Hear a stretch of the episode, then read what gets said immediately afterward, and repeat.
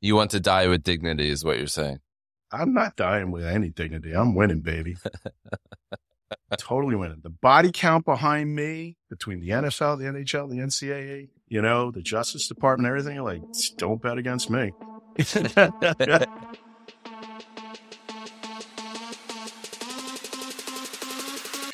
The Business of Betting podcast is presented by Optimove, the number one CRM marketing solution for the iGaming industry. Since 2012, Optimove has served iGaming operators from startups to industry leaders. Today, four out of the top five U.S. operators personalize player experiences with Optimove. iGaming operators know their growth journey begins and continues with Optimove, the number one CRM marketing solution for the iGaming industry.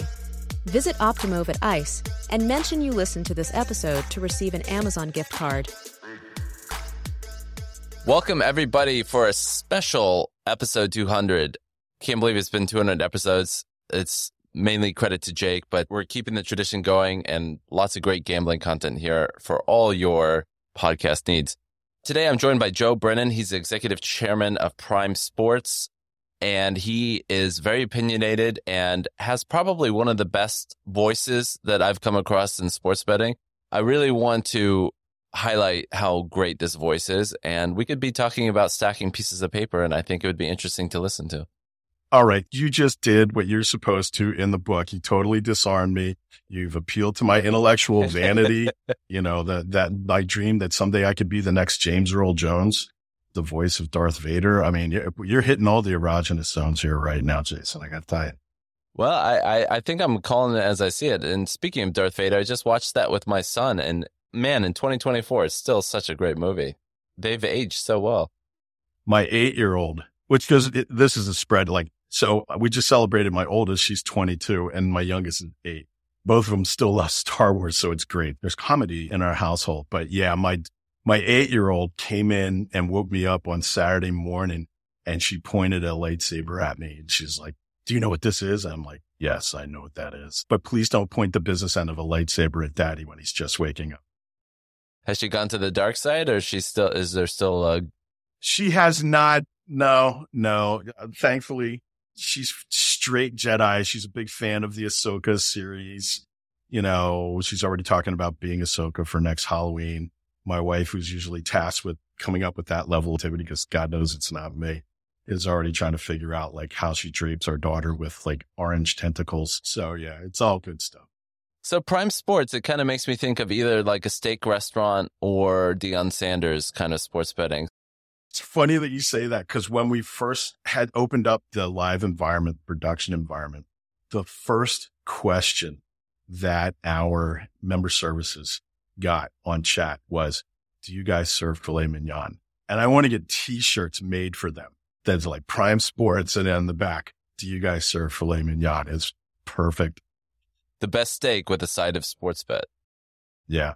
And as far as like Amazon, I mean, I've talked like you've probably talked to the AWS guys because they're considering getting into gaming. You know, how do they package up their hosting, their geo, which you already have and other things. And when I met with Jake Mills, who's that, or Jason Mills, who's the head of their practice, he kept asking like, so what's your uh, consumer brand going to be? Like, oh, I don't quite know yet. But now I'd be thrilled to death if they sued us and that they covered it on the front page of Jeffrey Bezos's newspaper, Washington Post. Uh, that would be worth just millions to us now, wouldn't it? Fantastic. So I listened to your podcast that you did with Jesse about the background. So we don't need to repeat that. If, if you, those of you that don't know the background of Google me, Google Joe, and the podcast on betting startups was, was a pretty good basis. But why don't you just sort of like to kick us off here, like on a high level, what do you think is missing? I think you talked about there's a McDonald's and Burger King in the industry, but not to riff on the restaurant theme too much. But what what do you think is missing in the uh, culinary offering of sports betting? let's not riff on the restaurants, but what's missing in the culinary offering. what restaurant do you want Prime Sports to be? Capital Grille, I guess, is probably the best way of putting it, you know? So overpriced steak. Dude, what? $75 for a tomahawk ribeye? it's a bargain. No, I guess if we're going to stay with the hamburger metaphor, and we're going to beat up on FanDuel and DraftKings and call them the Burger King and McDonald's of sports betting. I, I, we would probably say, hey, you know, identify more with five guys, you know, better service, better premium. We're not trying to have the deepest menu possible because most of the menu's bullshit. You, you probably know this from your own offering. Like in your core market in UK, it's all like, oh, well, we've got 5,000 markets. We've got 3,000 markets. We've got 25,000. Yeah. Well, every time you count like a single line item in your derivative market for alternative goal scorers and things like that, and that's a single market, like, come on, how much action are you taking on that? You know, it's, it's very long tail. It's still better than 80% of the handle in America comes in on sides, totals, spreads, right? So we've mastered that. We're going deeper than that, have gone deeper, but we, we offer markets that people play, not just for window dressing. And we offer markets that we know from experience garner enough handle to justify the risk because we got into this business not to become a sports entertainment thing or an engagement play or to, to get a million registrations and downloads. Like, well, we got into this business to make money like bookies. So question of liquidity for us, like not how many people downloaded us, but how many dollars. It sounds so contrarian nowadays, doesn't it? So old fashioned, but I guess we're kind of back to the future. And at 55, I mean, probably the biggest thing about going too much into the background is we quoted when we were working on the lobbying for this in like New Jersey and, and elsewhere uh, over that 10 years. You know, we quoted a potential American sports betting market that was based on that offshore street market and what those numbers were. It's the same estimates that you saw like in the 1997 gambling impact study that was done during the Clinton administration. Now we're getting really wonky. And to when the market opens up there in 2018 and to completely bypass that type of model that built those numbers that everybody was quoted on. So you bypass this American model of sports betting in favor of this more UK, uh, EU style there's a lot, for me at least, there's a lot of cognitive dissonance in that, especially because it wasn't like they invented sports betting May 2018 and brought it to America. Prometheus did not bring us fire. We already had plenty of sports betting, as you're probably aware. I mean, you went to Northwestern, right? I know a couple of college bookies up there and, and you go. Big Ten smartest school, baby. Should probably be in the Ivy League. Don't say that to the Michigan guys. They get kind of twitchy about that. Well, my my niece is a varsity soccer player at the University of Michigan. It's it's caused a lot of disruption in our family, but that's because we are Notre Dame fans through and through. Anyway, I diverge. It's cool she went to the second best Big Ten school. Well, then I have a niece who's at Wisconsin, but you know, the best all around school. Anyway, what's missing is that piece that this market was quoted on that was already here and that it actually still exists. Like, so you've had this massive explosion in this brand new recreational sports betting marketplace, but it has largely been based on new players because you still have a really huge chunk of those players that were playing offshore or playing on the street, PP, you know, like PPH guys, you know, your corner bookie, that's where they're still playing. And it's for a, a number of reasons, but that's where they're at. And so the opportunity that we're looking for is we're not looking to go and clip off the lower hanging fruit from FanDuel and DraftKings and MGM and Caesars. It's we're looking to be that regulated market alternative to BetOnline and Bovada and, you know, shops like that. My uh, partner, Adam Bjorn, incredibly experienced bookmaker, his estimation. For every dollar that's bet in the regulated U.S. marketplace, you still have another dollar, even two, that's being bet in unregulated forums. And that's where there's a lot of opportunity for us. Right. So going back to the Five Guys metaphor, because I think it's quite interesting. Uh, you know, Five Guys menu is quite simple. You know, you can pick the ingredients, but there's not that many sandwiches and you can kind of see it on two boards. So you're kind of saying back to that classic bookmaking have a really strong core, you think that is sort of the recipe that is missing in this space where everything is frilly and silly? I do because there's no prioritization. It amazes me the number of times that I go to the homepage for FanDuel or DraftKings or another one of the shops and you see their in running menu and it's focused on that real heater matchup in the Macedonian under 19 football league between two teams with many consonants and no vowels in their names. It's not that I'm, I'm saying like, Hey, we're Americans. We should live in a bubble and not take an interest in Central Europe. It's that they're currently not a whole lot of interest, but there is an awful lot of interest in what are the markets tonight for NBA or college basketball, things like that. And really establish your ground game through having a really good understanding and serve it, like serve, serve them the American sports that they like, serve them the markets that they really, really like and be very, very good at it instead of saying like, well, we've got a blizzard of everything. And, you know, and it's up to you to decide. I have listened to a couple of your podcasts now because I, I always think you should respect somebody and do some research and everything. And I find out that you are a fan of Costco.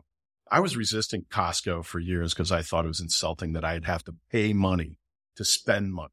But then I had a dollar fifty hot dog and Coke and I was, it was like, uh, road to Damascus moment. There was no getting me back on that horse. It's it's an event. I have I have three young kids, and I, it's our Saturday. You know, we're all excited to go to Costco. I'm excited to see what they have new and fresh, and that's exciting. But when you go into Costco, there is like light organization you know the TVs are going to be there right when you come. And it's amazing that I ever get in and out of there without buying yet another thousand dollar jumbotron for our, our house. The number one regulator on that is my wife. I want to do things with the walls and it's not jumbotrons, but there's no focus to Costco. It really is like do as thou wilt, right? And that's, I think, problematic because even when you're an experienced Costco shopper, like you and I are, there's a lack of focus I'm going to push back on you here, Joe. I, I want to give credit to, I think it was a Wall Street Journal video that was sort of deconstructing the magic of Costco. And basically, what they said was there's no aisle labels. You know, to your point, the TVs are always in the front, but they do that on purpose so that you get this really sort of circuitous discovery mode. And then they also have a bunch of surprise and delight stuff. Now, to your point, they will be missing. Like, I'm I live in the UK, so I'm looking for Skippy peanut butter, which is hard to find in this country. And sometimes they have it, sometimes they don't. So I'm really disappointed. We can do a care package if you like. I mean, I'm in favor of air Please send me some Skippy. So I get quite disappointed. And my wife is French, so we also pay attention to things like good cheese and good meat and stuff that. How did that happen? An American marries a French woman. I understand that appeal, but you you settle on England. wow.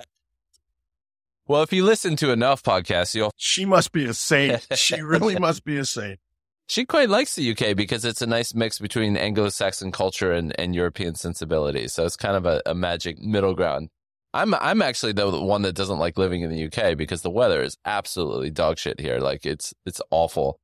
Yeah, but aren't you from like I was trying to like discern like where you were from. Aren't you like from Connecticut or something like that?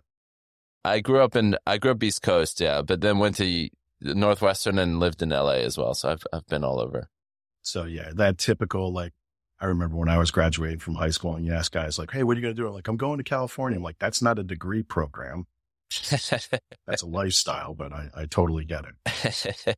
to my credit, I went to California when I was 38. So I, I had my shit together before I did my California face. 38. You don't even look like you're 24. On your notion about Costco and the, the discovery, like that's great for Costco. Okay. It's a good draw for Costco. It's not necessarily the best experience for the customer because you're looking for Skippy peanut butter, right? Yeah. I think the argument to defend my fellow European bookmakers who, who you want to malign a little bit. I think the issue is everybody has their skip. The idea of having many, many markets is everybody has their Skippy peanut butter of sports betting. Like I want to bet on corners, blah, blah, blah. And if you don't have that, I'm going to go to the place that has it. It's a little bit like the Amazon long tail strategy of trying to have every book in their catalog so that when you buy Harry Potter, you want to buy it with Amazon and not Barnes and Noble or somebody else. So I think it's not just sort of a throw everything up against the wall and see what sticks. I think there is some logic behind the long tail strategy. Yeah. I, I, what I would say is they've not curated well look. That's okay to say. Yeah. I totally agree with that. I totally agree with that. You know, we, we want to have this offering so that so the people, I mean, we do. I mean, well, people have probably heard me since launch. They probably think I have some dastardly card up leave on this one, but I constantly talk about how like, I don't know why there aren't more cricket bettors in the United States. And, you know, I'm constantly going on. Like if you went today, I don't think we have any cricket markets up today. I don't know if we do or we don't. It's kind of a weird sport. It is a weird sport. I mean, I, I'm American. I grew up in Philadelphia and it's like, as far as I, you know, prior to this, my cricket to me was a bunch of guys in sweater vests drinking gin and tonics, swinging canoe paddles at one another. They play for five days and it ends in a tie. What? T20s, limited over leagues, the Indian Premier League. I mean, I love about the Indian Premier League, it seems like it's like all the worst stuff that you can take from American sports and WWE and you pack it into this traditional game with this incredibly crazy audience. And on the more serious side is like, look, you run into so many people here in America, like when we go to like, you know, Bet Bash and things like that, and you talk to players and they're like, well, I'm a quant. I'm a quant. You know, it's kind of like saying I'm vegan or I graduated from Harvard. You know, it's something that they want to get up front. Like that's how I think about the world. That's my, my organizing principle. I'm a quant. Like, well, if you're a quant, you should be betting cricket. Why? Because there are so many data sets that are available out there for cricket. And if you can model for baseball, you can model for cricket or you should be. And there's so much global liquidity in cricket. It's the second most watched sport on the planet after soccer, or what people over on your neck of woods insist on calling football. I still say soccer. Uh, good for you. Rage against the dying of the light, my friend. Anyway, so we want to do things to kind of encourage that, not because we're necessarily such big fans of cricket, but it's more of the, we're trying to appeal to guys who are either already, we'll say pro, pro-ish or aspiring. And it's, we, we think that because of the limits that we're willing to take on sports like that, that the juice is worth the squeeze if they put in a little bit of extra time and that their seasons don't just end in October when the World Series, well, October, the beginning of November when the World Series is over. You know, that there's other events that they can be taken advantage of, you know, leveraging their, their models, their skills and other things, which we think is good for encouraging the growth of our overall the audience in our business. But there's some curation that's going to have to be involved. There's going to be some leading that's going to have to be involved. It's not just like, well, he threw it all on the page. Like I used to look at William front page or Ladbroke's front page in the UK and you'd be like, I don't know where the fuck to go. To me, that was like being in the most cognitively dissonant Costco or Walmart that I've ever been in. It's like they've got everything and I have no idea where to go to find it. Right. I think that's kind of, we know what American audiences in general, where the high volume goes, both from a sport and from a market perspective. And so that's what we're focused on now. And what we're going to do is, is there's a plan. It's all part of the plan to kind of grow this thing. You don't have to do everything at once. You can grow, especially because we're not taking public dollars yet. And I don't have any, any VC shops standing on my shoulder saying like, well, why aren't you doing this? And why aren't you doing that? Like we can take our time and walk rather than run to our death and do things in a kind of sensible, thoughtful way, grow out the business. You want to die with dignity is what you're saying. I'm not dying with any dignity. I'm winning, baby. totally winning. The body count behind me between the NFL, the NHL, the NCAA, you know, the Justice Department, everything, like, don't bet against me. I got a black book. So I heard on the other podcast you were talking about these European operators who are coming into the United States. Before we get to that point, I want to say that Americans are so that Americans have, and I say this as an American, but like I was about to remind you of that. We are so blinkered. Like all these, But to your point about like, why don't these American bettors bet cricket? Like hundred percent. And I had so many conversations with pro American bettors pre 19, uh, 2018. So like, it's kind of a moot now, but I was like, why don't you move to London and bet on all the, you know, like, cause the world is open to you to bet from London. And it just sort of like never occurs to Americans that there's a world outside of New York and California sometimes hang on. That sounds like the typical American expatriate. Like you're already, like you're saying you're an American, but you're also uh, like when I used to travel, I used to say like, oh, when I would go to London or I'd go to Paris or Copenhagen or someplace like that or Barcelona or whatever. And I would joke, I say like, yeah, whenever I travel, I find it very easy to talk to people because they always want to talk about the world's two favorite sports. The first being soccer, which they insist on calling football. And the second being what's wrong with America We'll never find anybody over there or anywhere that does not have an opinion about what's wrong with America. And that's fine. It's been really difficult to get interest in other sports simply because of really it's the broadcast nature. We don't just broadcast football games. We like now it's become like every weekend is Super Bowl weekend, right? Like I don't know how old you are. I am older than the hills. 43. Okay. So I'm 55. So I've got a little time on you. But I remember when, you know, the Super Bowl broadcast, the pregame was an hour before the game. And that seemed like a really long time. And then you'd have a post game of like an hour and then a game in between. And that was it. Now, just a, a garden variety NFL Sunday is four or five hours of pregame, four or five hours of post games. It's everything. It's, it just blots out the sun. I think that's one of the difficulties for other sports to kind of get awareness is the nature of that. Now, there has been opportunities like Adam likes to talk about this, you know, within the last year or last couple of years, you've had professional rugby league start in US. You've had professional cricket league, which has massive backing from, you know, a lot of technology CEOs just started last year. So there are some opportunities and God knows there's so many channels available, so many outlets. You can watch it if you want to, but now you got to kind of go find it. But the stuff that's being broadcast, it's being pushed is still the traditional stuff. It's still football. It's still NBA.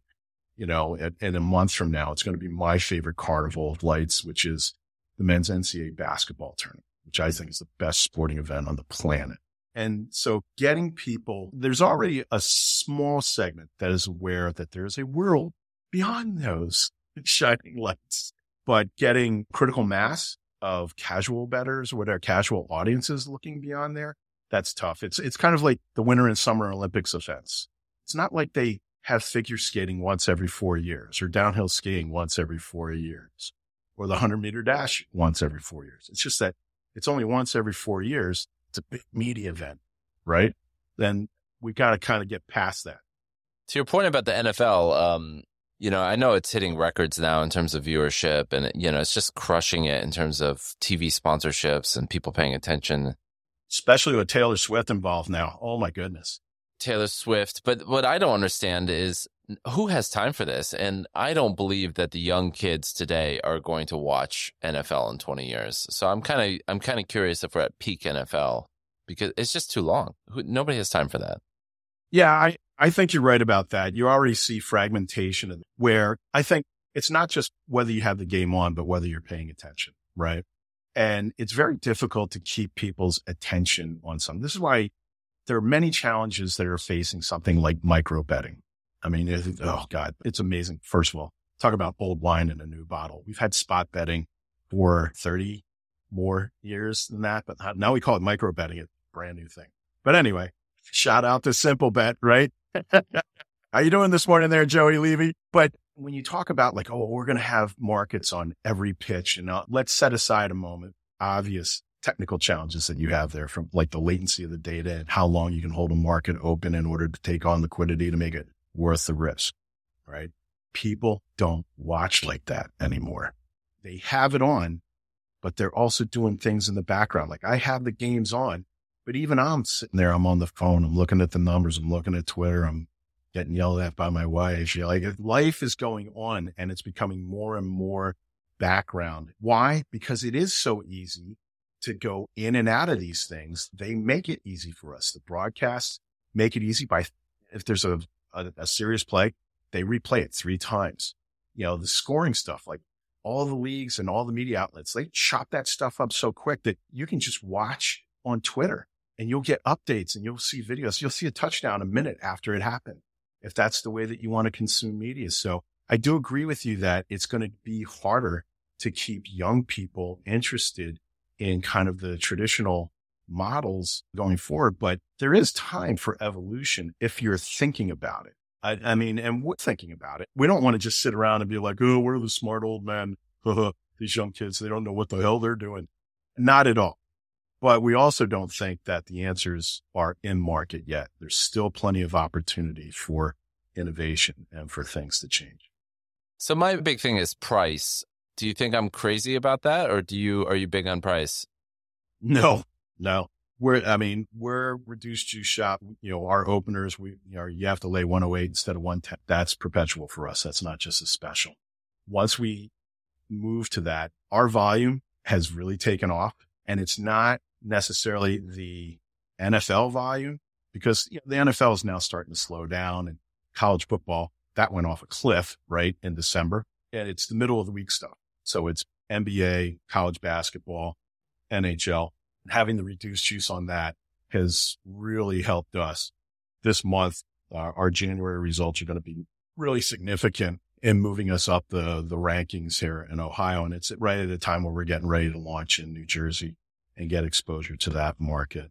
I share your thought because I've seen this in a couple of your things about holding over 10% or holding over like uh, we don't want to target it. Well, we only want a percent, but I do think once you get like four or maybe five, you're now hitting red line in the amount you can hold back from your players. When you look at these margins that are being stoked upward by SGPs that the, you know, they're looking at like 10, 15, 20% margins that they want to hold. It's like, that's too much money. That's way too much money to be taken out and to keep the players interested. Perfect example is how you look at losing like yesterday, we got annihilated on, on NFL championship Sunday. We really took a beating. F you, Detroit. right? But when we came in, we found out like, yeah, but some of the guys who were behind to us the most, who have been losing the most, they're the guys who made out. They did. I'm like, that's great. Then, you know, whatever we lost to them is great retention marketing. It's great CRM because even the people who are like high limit losers and, and all, you got to keep them happy. And if they just feel like I can't beat this game, all I'm doing is I'm just stroking checks to DraftKings, FanDuel, or something like that. That I don't care what anybody says. That has a limited shelf life. So in in your world where I mean everybody's one minus one ten and you're saying minus one oh eight, if I said minus 102, 103, do you think I'm crazy? Because to me, that when I say low, you, I don't think you could do that in the U.S. just be based on the costs, which you now have exposure to being in Indiana and, and Colorado. Just the costs that are associated with taking payments and you know the KYC verification and geo and everything that's related. Well, you don't have any geo costs. Matter of fact, somebody on Twitter yesterday said I should talk to you about geo, and I said like, well, you know, I'm going to be on this show tomorrow. Maybe you can make me an offer I can't receive funny. We talked about doing our own geo as well, but it was more of, well, what do you want to focus on right now when you're trying to launch? Right. You have finite dev resources. We could do our, like you guys, we do our own geo. Is that what we want to focus our resources on right now? No. Will we go back and potentially backfill it? Yeah, maybe. right. It's one of those things though, once you kind of get stuck, you never go back and revisit it. So that's, that's why the companies like GeoComply make so much money. And you know what? If you're, if all you're thinking about is like acquisitions and everything like that, and, and how do we drive, drive more revenue if you're that organization? Yeah. But one thing that we are trying to do is we are trying to create space for the minority report here because you can always do things better. And a dollar that I don't spend is, is just as good as a dollar earned. Uh, we spend a lot on geo. We spend a lot on payment processing costs, things like that. That's why coming back to the point that you were trying to make, there is a threshold. Like I heard you when you were talking with Paris about Pinnacle. I don't think that economically is feasible, but we can go, I think for us, if we want to, whether for situationally for a certain player or if we want to have a special, we could probably go as low as 105 and still be able to be profitable. But beyond that, it's really not it, in the traditional bookmaking sense. I don't think it's really doable. Now for an exchange, like what you guys are doing and what, you know, like Sporttrade and Prophet and you wonder why, why isn't Betfair out there? But they are what they do as far as the exchange commission rate. Yeah, you guys could probably go down to like 2%, maybe even lower on the volume and still, it'd still be viable for you. Okay. But then it's, then you start getting into all those questions like, all right, well, who's going to bring you your liquidity? Right. And it's really, they're two different businesses. Being in the exchange business and being a bookie two different businesses. I do them both. Congratulations, man. Thank you. So, I mean, I sort of hear what you're saying about the marginal cost of as you get closer to 100, it, gets harder and harder. And you're, you're sort of saying your red line is 104, 105. And there's definitely a red line in there because at least you have 25 basis points for, for the federal excise tax that kicks in at some point and, or every point, really.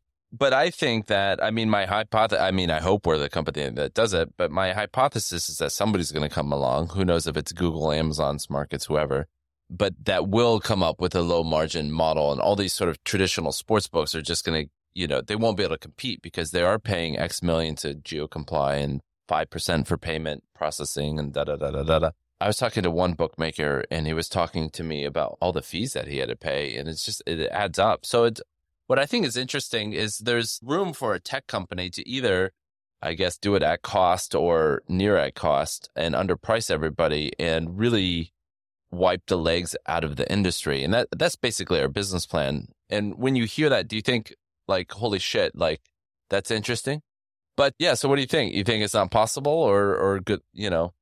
Oh, of course I think it's possible. I mean, you've had Wave 1.0, right? Wave 1.0 was mainly a just get live phase, right? Are the companies that are currently the market leaders the ones who are doing it best, or were they the ones who were able to just get to critical mass fast? Having a long long history. I've worked for some now extinct tech dinosaurs. And the one that I think about is AOL. And when, when I think of FanDuel and I think of DraftKings, the sole reason why they are where they are today is the database that they had of deposited DFS players. That's it. And in my mind, that is like the uh, CDs that AOL used to tack onto everything. You know, it'd be on magazines, on hamburgers at, at the drive through at McDonald's, you know, all, all over it. You couldn't go anywhere without finding one of those damn CDs. And that was, it just made it like that in order to get people on the internet, like back when that used to be actually a thing. But obviously AOL's, it's being leveled right now, the building that I worked in, and it's being turned into a data center because everything in Ashburn, Virginia is being turned into a data center now. That's because eventually the market rationalized. In AOL's case, it was we got everybody on, but once they got here, they suddenly realized they wanted to have more control over their experience. So we found at one point in doing consumer research that 75% of the people who logged on to AOL and AOL had that desktop wall garden, had browsers, search, it had everything you needed, right? Well, they would just reduce that after they logged on and they would open up like Internet Explorer or Netscape or Firefox or something. And in the research, you ask people like, why'd you do that? And they say like, well, that's the real internet. Like you can't fight that. They weren't saying that it was a better product or anything like that. It was this perception like, well, cause the other thing's real. And that is something that if you're FanDuel or DraftKings or anybody out there, we know we want to shove down the throats of players right now. Right now it's SGPs to me, they're making themselves into lottery companies, which is fine. Say you're a sports lottery, but eventually consumer sentiment, it's going to trend somewhere. And all the assumptions that people make about consumers right now, bettors right now, that convenience is more important than price or, or that they're loyal to one brand or one app or something like that. I, I guarantee you, just based on past history, that stuff is going to get wiped away. And so I don't know who it is. Is it us? God, I hope so. but is it our current offering that, you know, becomes the all dominating Attila the Hun horde that takes over the entire industry? Not at present moment, but there will be something, whether it's a technological change, product change, whatever it may be, that is just going to wipe away these early leaders in a way that you were you know, you'll be talking about in the same way people talk about MySpace and Friendster or AOL. I remember those. You'll be laughing. I couldn't agree more. Like I, I, I don't see FanDuel and DraftKings saying one and two for you know in the next ten years. Like I, I think in ten years from now we'll look at a mu- very much different industry and landscape. So, as somebody that you know is not short of opinions, is there anything uh, since you're talking to another fellow operator here that you think that we should have done differently or or taken a different strategy? I don't know why you went to Colorado and Indiana. I don't think it was a cultural fit or a market fit for your company. I would have gone straight to New Jersey. We did. We did go straight to New Jersey and we spent a long time with Mr. Dennis and we almost came up with a deal. to do New Jersey. And for one reason or another, it fell apart. I think we just sort of got deal malaise and we just ended up not doing it. Are you talking about Dennis Drazin? Yeah, yeah, yeah. We almost did a deal. I went out and visited him at the race course and he's a very nice man. And it just, it didn't materialize. And Colorado and Indiana just sort of, it was opportunistic, really. It wasn't some big strategy. Yeah. I mean, sometimes reality sets in. So, yeah. In hindsight, I probably wish I did New Jersey just to sort of have be in the arena more. But I think we're we're losing in Colorado and Indiana, so I don't think we need to be in New Jersey to know what we need to improve. Like going from A to B. I don't think it's that. I mean, it's like your core product is being an exchange room. That's what sets you apart from all the other. I mean, you may have fixed odds sports betting, but so does everybody else. Your differentiator is that you're committed to the exchange model, right? So we're also a major participant. Yeah, but you're not a bookmaker in the exchange. You know, you are a facilitator charging a facilitation charge.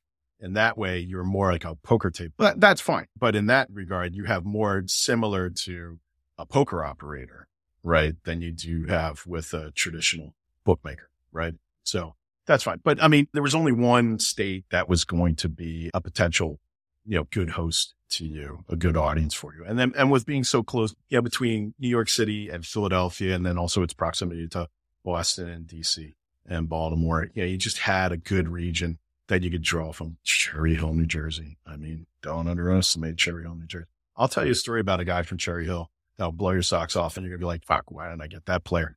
But anyway, we're having this debate about acquisitions right now and things like that. You know, we, we have a very obviously we're very opinionated. I'm not the only one. I'm actually not as opinionated as Adam. It's what customers really want, right?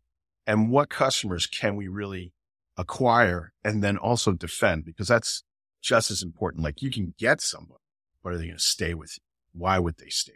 Is it like a product? Is it an offer? Is it, what is it? So we're, we're having this debate, but you certainly don't want to go someplace that has a very low percentage of what you would consider your ideal customers. And no offense to Indiana, where I have a couple of nieces and nephews who are at Notre Dame and, and no offense to Colorado, where my sister has lived for 20 years, but she wouldn't bet.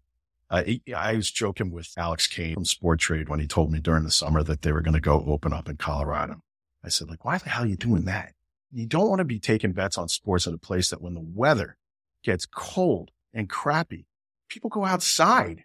That's why they live there. You know, like you want people who are sitting inside cowering away from those snowstorms saying like, damn, I got to hit those in-game bets on, uh, you know, NFL or college basketball or whatever. Look, hindsight's 2020, but an exchange right now only kind of makes sense in New Jersey because they will let you run your model. So somebody tell the Novig guys this too. I mean, they did go to Harvard. They should understand that. Hopefully they're listening to the podcast and they'll move states. I'm sure that everybody listens to your podcast. that's what I, that's how I was sold on it, right?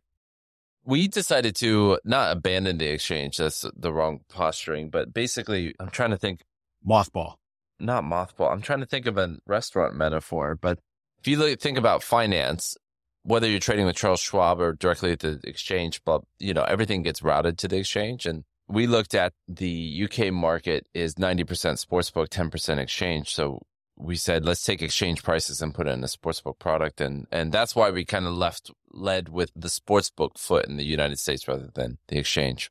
So I still think there's merit in that, but I think at some point you're kind of going to get, you know, Robin Hoodie, sportsbooky features that start to converge into to one platform. Yeah, you may be right. But the one thing to keep in mind about those like wealth of people who made it onto the Robinhood platform, particularly during COVID shut in time. The ones who really got into it, what did they do? They then migrated away from Robinhood because they're like kind of similar to what I was saying about the people who were minimizing their AOL window and opening up a Internet Explorer browser. It's like the Robinhood people who became like successful and, and more adept. They wanted to go in search of what? The real thing. And the real thing was what? It wasn't Robinhood. I think Robinhood was cool. Actually, I had set up an account for my son that I totally forgot about because I had put it in my name. And then when I was doing my one of my state licensing applications, I didn't list it because I totally forgot about it. Like, what's this Robinhood account here? You mean the Robinhood account with a thousand dollars in it that had some really bad picks in it? Yeah, that's my son. that's him. Very cool. Well, I really enjoyed the chat today, Joe, and good luck with Prime. Thank you very much. Good luck with SBK. Do you say Prime Sports or Prime or PS? I, you know what? I'm kind of like letting the public decide. Like Prime Sports is our brand, but we sure seem to be very quickly migrating to Prime, just like how Circa Sports just quickly became Circa. The sooner you become one word, the better. Madonna, right? Prince, right? There you go. What do you want to be when you grow up? That's a question I like to ask all men. I was waiting for this question. I was waiting for this question. And let's hear the answer. I am grown up. It's, I'm 55. I'm grown up. It's never too late. It's never too late. Now, I'll tell you what, the only way I can really answer that one is to say, I just really want to leave everything on the field. I don't want to leave this thinking there was something else I could have done. There's something else I could have given to this effort because this has been a long effort for me. If I look at when I really started seriously looking at doing this and taking steps, that was like 2002. Uh, it was 2008 when I jumped into New Jersey and started lobbying and we started passing the law there and the federal court fight started. So this has been a really long, slow burn, but it was necessary. Even now, it's so exciting to me every day. We got our brains beaten in last night. You were in the securities industry before this too. There's just something about taking like a multi-stick loss one day on your book and you come back the next day and you just, the fact that you walk through the door and you're not cowed and you're like, all right, let's go. Let's fire them up. I'm telling everybody out there on the floor in the bullpen, I'm like, you should brag to you, your friends. We took this huge loss and, and our doors are still open. Uh, like, oh my God, that's terrible. Like, what are you talking about? We're still, we're still in business. And the best part is we, we're still more or less in soft launch here. We haven't done any marketing. So the only guys that we have betting with us, like 90% of the people who are betting with us are the assassins, the syndicates, all the smarties that we're making 2% hold against them. Man, let's start a parade. Let's have a parade down, you know, Route 70 here in Cherry Hill. Everybody wonder what the hell is going on, but it's like we held 2% against the assassins. That's outstanding. So, like I said, all I want to do, although who knows at the end of this one, as long as we come back. All I know is I just want to leave it all on the field. And so when I'm done with this, whenever it is, I can look back and just say, like, I really did. I did everything I absolutely could here. And I can, I can feel satisfied. Awesome. Well, thanks for sharing your thoughts, even though you were a little timid and it was hard to get them out of you today. It was, it was nice to. Hey, you know, you did a good job of coaxing it out of me. I know I was anxious and quiet at first, but I really appreciate you getting it out of me there. Awesome. Well, thanks very much. The Business of Betting podcast is presented by Optimove, the number one CRM marketing solution for the iGaming industry. Since 2012, Optimove has served iGaming operators from startups to industry leaders. Today, four out of the top five U.S. operators personalize player experiences with Optimove. iGaming operators know their growth journey begins and continues with Optimove the number one CRM marketing solution for the iGaming industry. Visit Optimove at ICE and mention you listened to this episode to receive an Amazon gift card.